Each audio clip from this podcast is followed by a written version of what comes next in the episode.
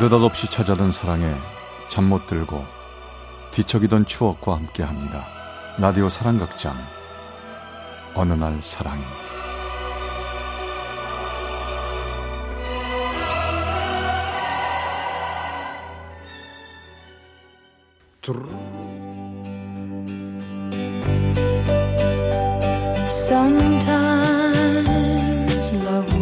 사랑의 체험수기. 어느 날 사랑이 제 342화 먼 곳에서 오는 감자와 옥수수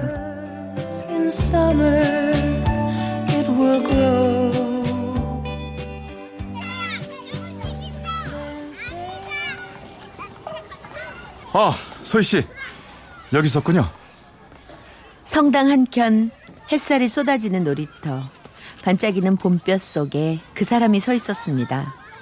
저 시간 좀 내주 할 얘기가 있습니다. 여느 때와는 뭔가 다른 분위기. 얘기 좀 하자는 그의 눈길이 도장을 찍듯 꾹 저를 누릅니다. 저 소희 씨 좋아합니다. 지금까지와는 다르게 만나보고 싶습니다. 남자 여자 그렇게요. 네? 그치만 스테파는 스테파는 그럼 안 되잖아요. 스테파는 신부님이 될 사람이잖아요. 모든 건 그날부터 시작됐습니다. 그 당시 다니던 성당에서 주일 학교 아이들과 놀아주던 어느 일요일 그 사람이 느닷없이 고백을 한 거죠. 신학대 학생이었던 남자. 신앙심 깊은 집안에서 자라 성직자의 길이 천직이라 여기던 남자. 그런 사람이 오랫동안 저를 지켜보며 고민했었다는 말과 함께 고백을 한 겁니다.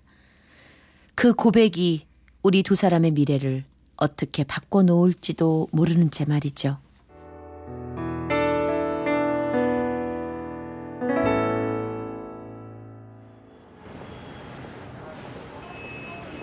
어, 소희 씨.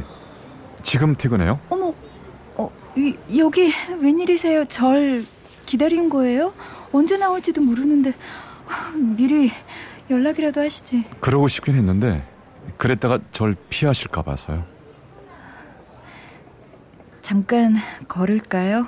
어디 가서 차 한잔 해요. 느닷없는 고백에 전 답을 피했었죠. 그렇게 어색한 채로 우린 일주일에 한 번씩 성당에서 부딪혔고 그건 둘을 불편하고 피곤하게 했었습니다. 근데 하루는 그 사람이 우리 회사 앞으로 찾아온 거죠. 내 얘기 좀 당황했죠? 사실 저도 그랬어요. 제 마음 그저 스치는 감정이 아닐까.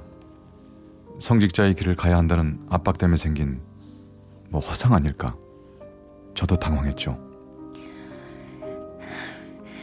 평소에 볼 때 참 좋은 분이라고 생각했는데 지금은 아, 못난이 같나요? 비겁한 걸로 보입니까? 아니요. 저는 그게 아니라 아, 저기 하나만 꼭 말하고 싶어요. 저 못난이가 돼도 상관없습니다. 비겁한 놈이라고 손가락질 해도 괜찮아요. 처음이거든요. 한 사람 때문에 어떤 일이든 무릅쓰겠다는 생각. 신의 뜻을 거스르는 일인지 모르겠지만 전 심장이 뛰고 뜨거운 피가 도는 인간의 뜻대로 그렇게 한번 살고 싶어졌어요. 이런 제 마음. 그만 그만 가볼게요. 무슨 뜻인지는 알겠어요. 하지만 전 먼저 갈게요. 도망치듯 그 자리를 빠져나왔습니다. 그 사람이 못난이 같이 보였기 때문은 아니었죠. 전 자신이 없었습니다. 고백을 받은 다음부터 잠 못 들고 설레던 마음. 그걸 들킬 것 같고, 그러면 우리가 감당해야 할 일이 무서워서 도망칠 수밖에 없었죠. 비겁한 못난이는 그 사람이 아니라 바로 저였던 거예요.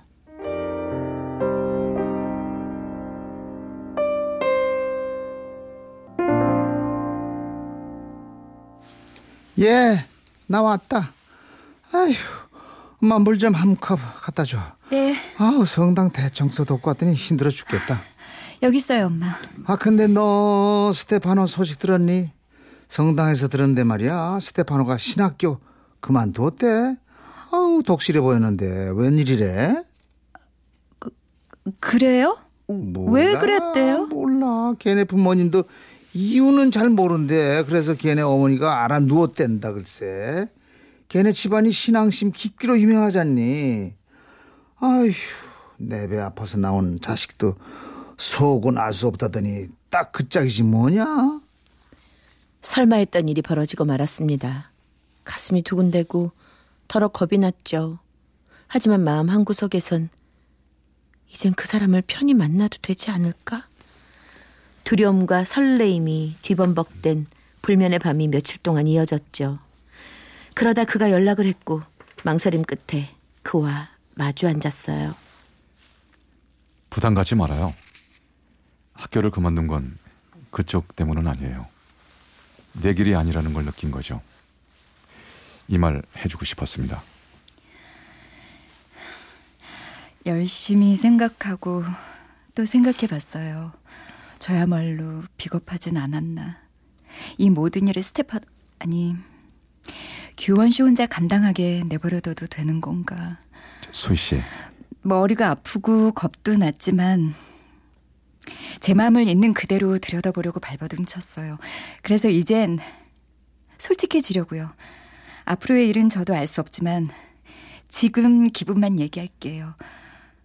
저요. 규원 씨 옆에 있어주고 싶어요. 지금 제일 외롭고 힘든 건 규원 씨란 생각이 들었고 그런 규현 씨 곁을 지켜줄 수 있는 건 저밖에 없을 것 같아요. 정말이에요? 사랑, 변치 않는 마음, 뭐 그런 건 약속 못 해요. 그건 저도 알 수 없으니까. 그냥 지금은 그래야 할 것 같고, 그러고 싶어요. 저 참 이기적이죠. 아니요. 아니에요. 고마워요. 정말 고마워요.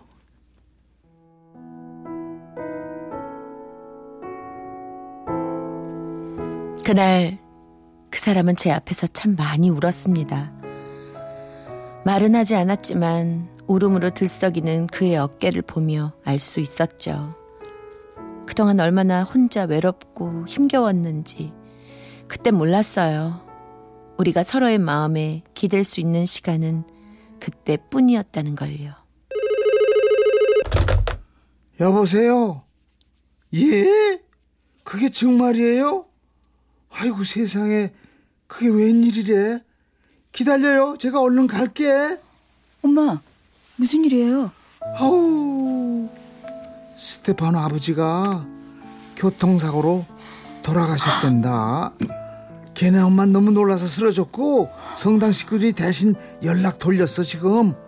엄마 지금 가볼 건데 너 안 갈래? 또 스테파노랑 잘 알고 지냈잖아. 아니에요, 엄마. 어, 음. 전 일이 좀 있어서 지금은 엄마만 가보세요. 전 봐서 갈게요. 벌을 받는 걸까요? 그 사람 신 앞에 드린 맹세를 깨서 내쳐지는 걸까요? 연결이 되지 않아 음성 사서함으로 연결되며 삐 소리 후 통화료가 부과됩니다. 왜 전화 안 받아요? 얼른 전화 좀 받아요. 네? 그의 아버지가 그렇게 갑자기 떠나가신 후 그 사람, 그 사람한테 수도 없이 전화를 했지만 묵묵부답이었죠. 교원 씨, 혼자 있지 말아요. 부탁이니까 제발 날 만나줘요. 내가 도울 수 있도록 손을 잡아줄 수 있도록 기회를 줘요. 네? 그런데 어느 날 갑자기 그에게서 연락이 왔습니다. 한 번도 전화를 안 받던 그가 먼저 연락을 했죠. 그런데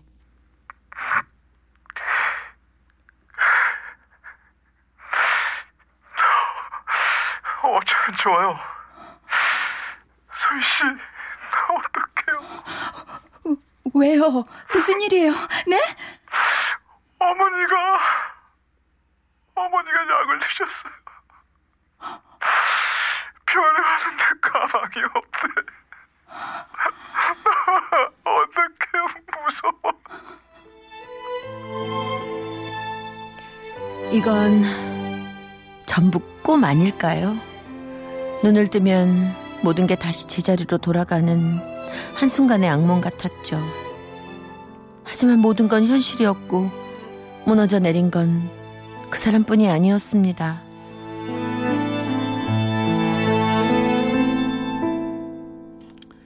에휴, 스테파노 엄마 원래 좀 심약했거든.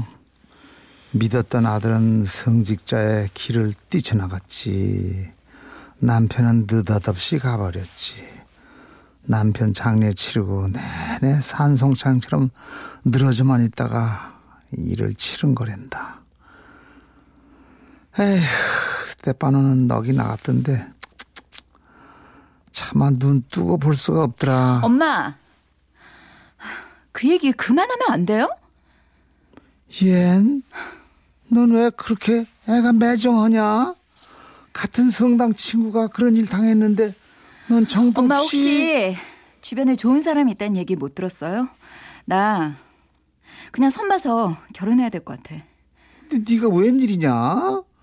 성 같은 건 절대 안 본다고 하더니 어차피 나 연애 같은 건 죽어도 못할 것 같아.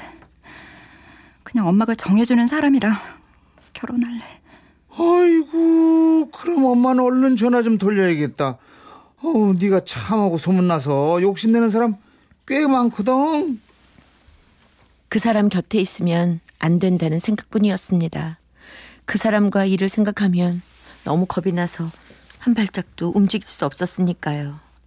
결국 전 특별한 감정을 느낄 수 없는 사람과 만나 결혼을 약속했습니다. 결혼 준비로 바빴던 어느 날 어머 스테파노 아냐? 근데 자네가 우리 집에 웬일인가? 안녕하세요. 드릴 말씀이 있는데 잠깐 들어가도 어 그래요? 예 스테파노 왔다 인사해야지 교원 씨. 아니 왜 수염은 덥수룩하고 왜 이렇게 말랐어요, 교원 씨? 며칠 전 우연히 들었는데 소희 씨 결혼한다고요. 근데 사실은 제가 오랫동안 따님을 마음에 품고 있었습니다. 얼굴이 너무 많이 상했어요. 어디 아픈 건 아니죠? 제가 지금은 가진 게 없고 내세울 것도 없지만 저 소희 씨 결혼 취소하면 안 될까요? 대신 어머니 절 받아주십시오. 교환 씨, 머리 조아리지 말아요. 나 교환 씨가 머리 조아릴 만한 그런 여자 아니에요. 아 근데 갑자기 그게 무슨 소리 무슨 소린가? 자넬 받아달라니? 예 소희야 네가 좀 말해봐라 이 사람이 지금 무슨 소리 하는 거냐? 교환 씨, 가주세요 그만. 전 제 방에 들어갈게요. 제가 방에 들어오고 난 후 그 사람은 잠시 말없이 앉아 있다가 돌아갔습니다. 그가 가고 나서 어머니는 방문을 두드리며 얘기 좀 하자고 성하셨지만 전 베개에 얼굴을 묻고 소리를 삼키며 눈물을 쏟았죠.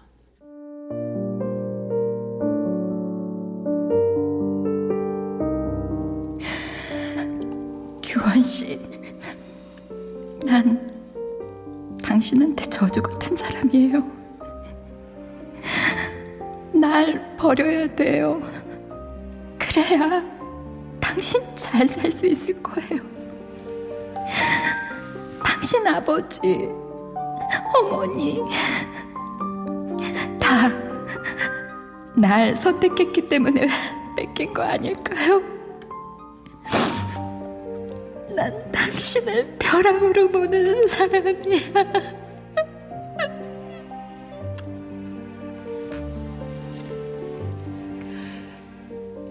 그 후로 무심한 시간이 정신없이 흘러갔습니다. 전 아무런 느낌 없는 결혼 생활을 이어가다가 역시 별다른 느낌도 없이 결혼 생활에 종지부를 찍었죠. 알고 지내던 사람 대부분과는 흐지부지 연락을 끊은 채 흔적도 남지 않는 조용한 생활을 이어갔죠. 그러다 가끔 1년에 한 번 이런 전화를 받곤 합니다. 예. 올해도 집에 감자랑 옥수수 박스가 또 배달됐어. 포장도 한 겹, 한 겹, 한 겹 정말 정성이다. 너 주말에 오지? 올 거면 엄마가 옥수수 쪄 놓을게. 아유, 맛있어. 그나저나 이거 누가 보내는지 너 혹시 알겠니?